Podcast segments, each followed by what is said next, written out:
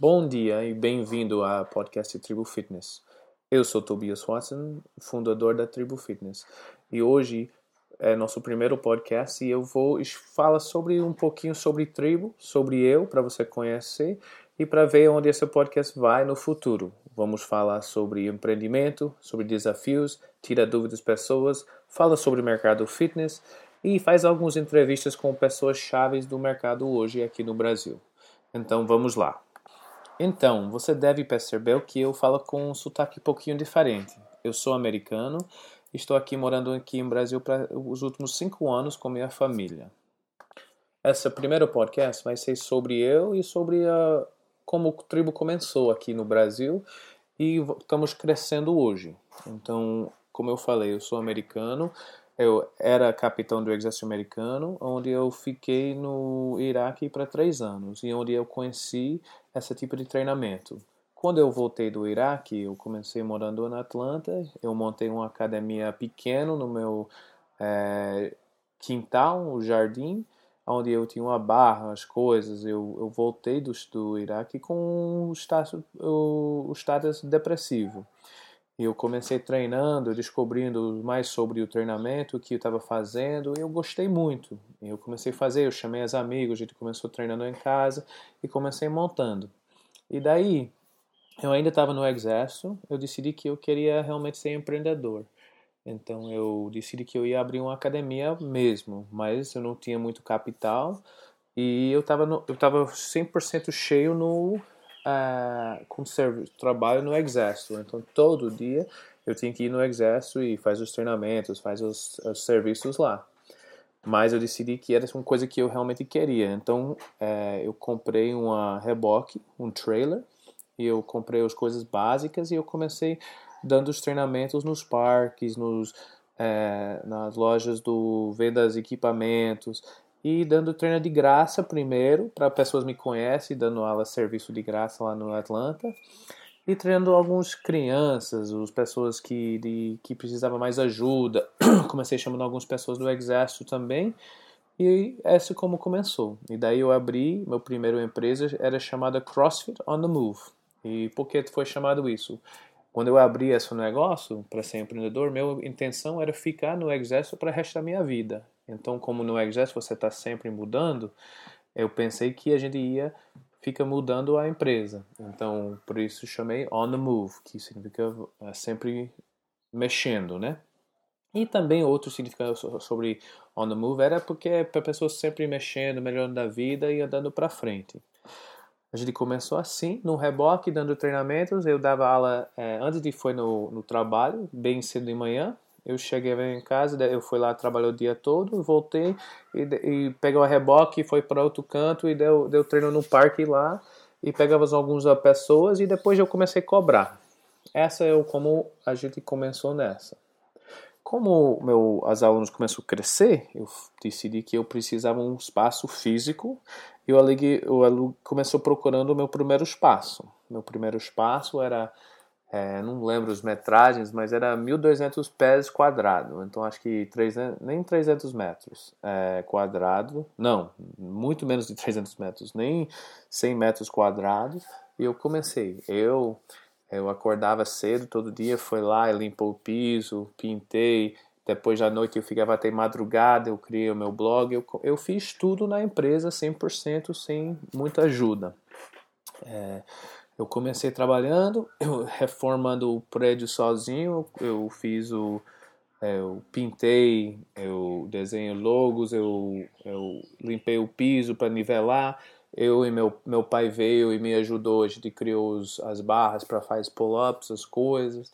E eu comprei meu material e, e, e, começou bem pequeno, bem simples. Eu era o dono, eu era o coach, eu era o limpador, eu era o ajudante, eu era a pessoa que postou nos blogs, eu que alimentava o Facebook, Insta, não tinha Instagram na época, mas todas as redes sociais e trabalhamos pesado. Eu fiz trabalho todo dia, é, onde a gente, eu escrevi um blog todo dia, segunda, sábado, só domingo que não postei, e comecei criando comunidade.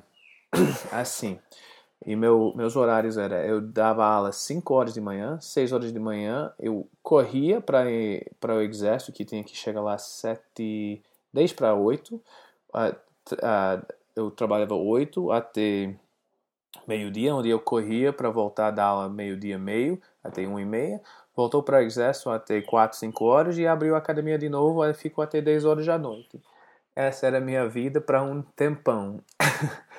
Mas a gente foi crescendo, é como eu falei, eu era o único funcionário, o único tudo, e era uma vida de empreendedor mesmo. É como pessoas falam, você tem que trabalhar que você acredita 100%. Limpeza, você tem que faz tudo aprendendo e, e eu comecei a crescer o, o negócio. Eu logo, logo, acho que foi três meses depois, eu aluguei o espaço do lado, abriu, fiz a reforma e dobrou, mais de dobrou o espaço. E ficou muito legal. Chegamos em é, 200 alunos bem rápido, e mas eu não estava dando conta mais não. Então esse foi um grande ponto na minha vida, onde eu tomei decisão de sair do exército americano. Então eu fiz meu papelado para pedir sair.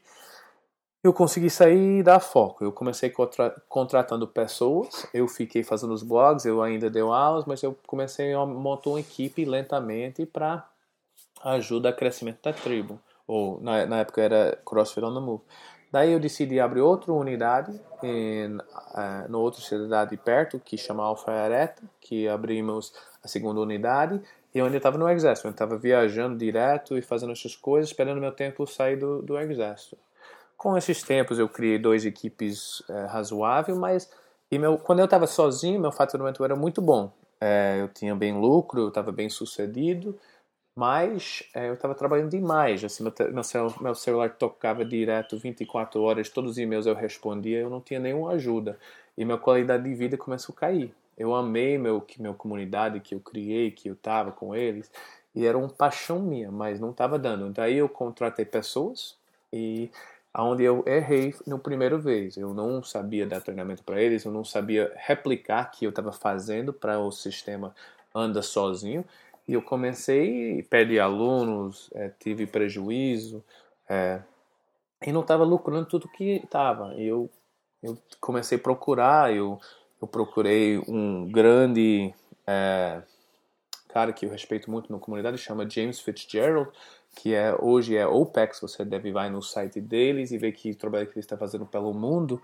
E eu comecei a estudar, e eu aprendi sobre negócios, comecei a ler mais, e eu aprendi que, assim, o falha minha, tudo que eu fiz no exército, eu não estava replicando no, o, no, na empresa.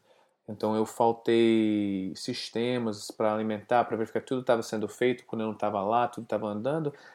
E deu certo. Então eu acabei é, implementando sistemas do financeiro, do, do checks and balances, do todas as coisas básicas que a empresa é, precisa para andar sozinho, para o dono não vira outro empregado da, do, da empresa, né? Porque o trabalho do dono que eu aprendi é o visão, expansão e tudo isso.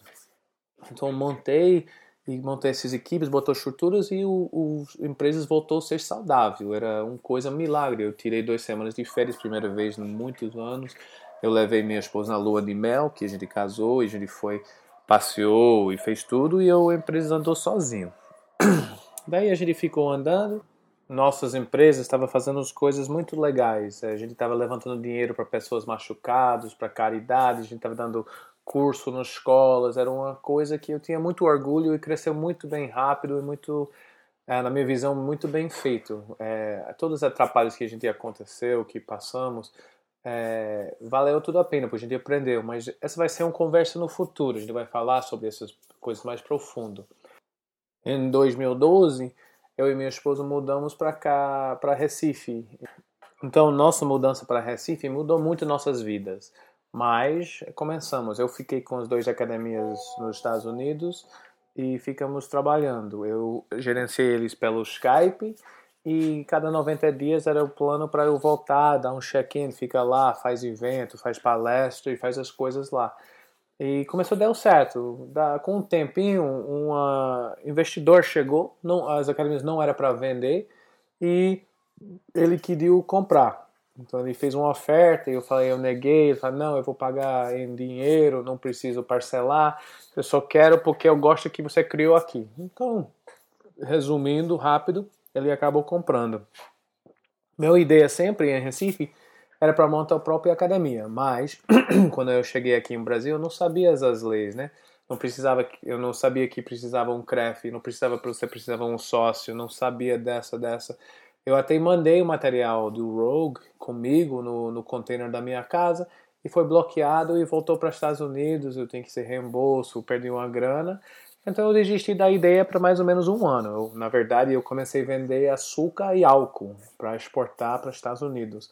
Eu conheci, eu não falava muito, eu falava muito pouco português. Eu fui andando todo é, Nordeste. Eu conheci todas as usinas do, do açúcar, de álcool do Nordeste. Era uma abriu meus olhos do outro mundo, mas no final não gostei do negócio. Minha esposa voltou para os Estados Unidos para fazer um evento dela em novembro de 2012 e eu a, a decidi abrir uma academia. Eu falei para ela e eu comecei de zero também. Eu tenho uma só, eu arrumei um sócio para ser meu CREF, que acabei ele não tinha CREF, que estava ainda formando, tinha que arrumar outro pessoal ainda, mas assim, essa é de menos. A gente começou na praia e eu comece, começamos com a nome tribo. É, essa a gente vai explicar o nome depois, para vocês entenderem melhor porque ela foi criada assim.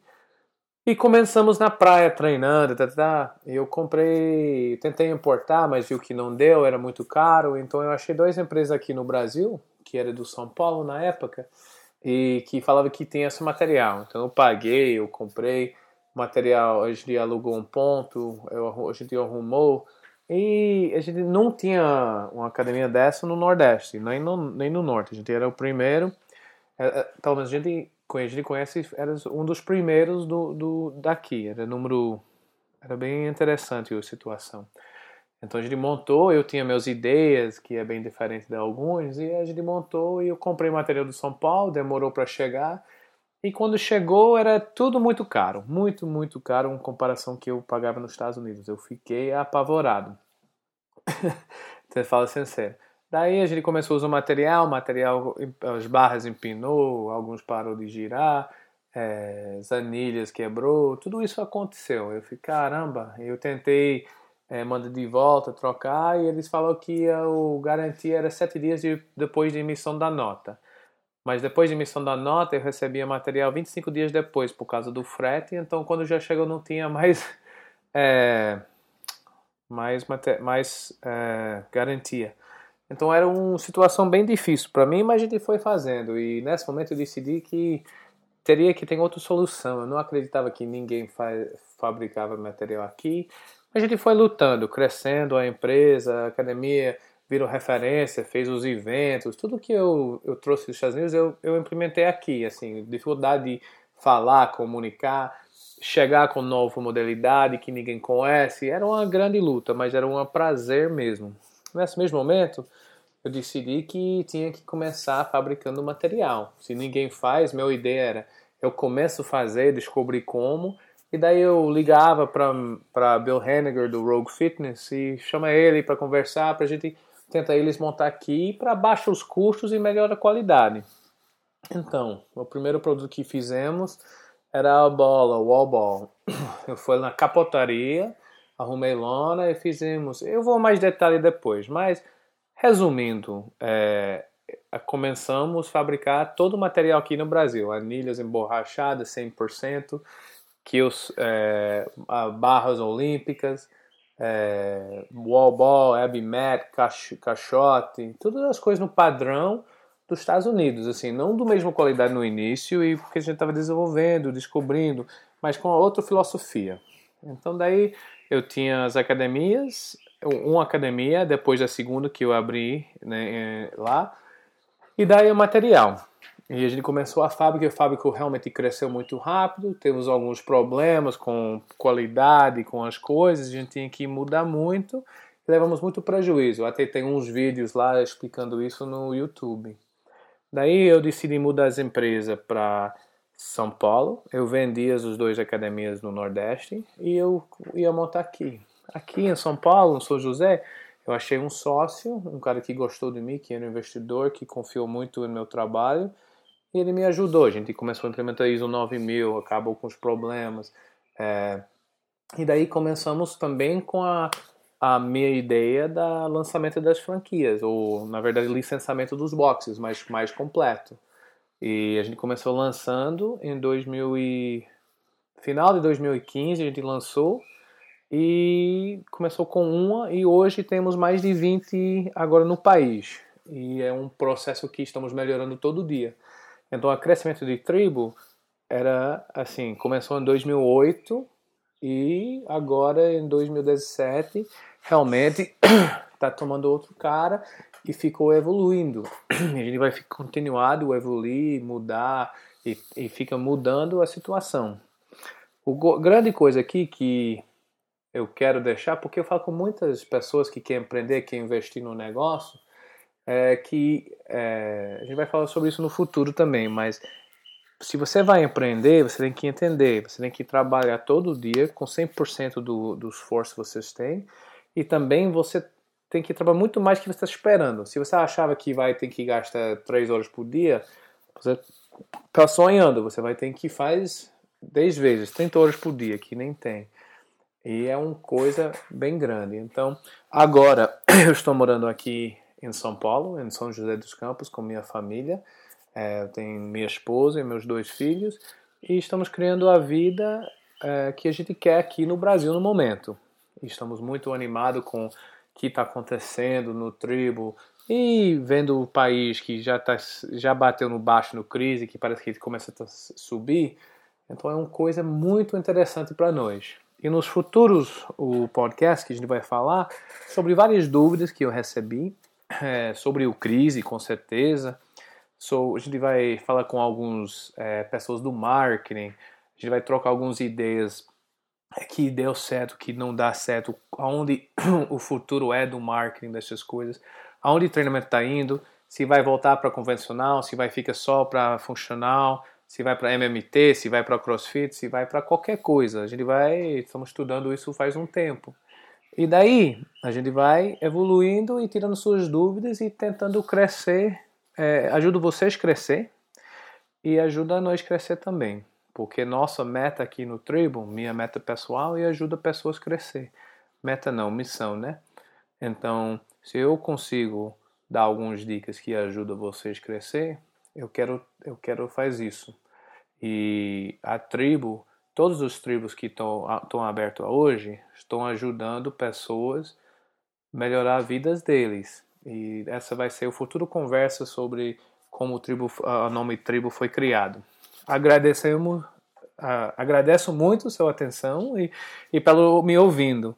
Eu sei que é, às vezes com meu sotaque o som não está perfeito aqui, não é tão fácil de escutar. Então eu agradeço muito sua paciência e vamos melhorando junto. Até logo.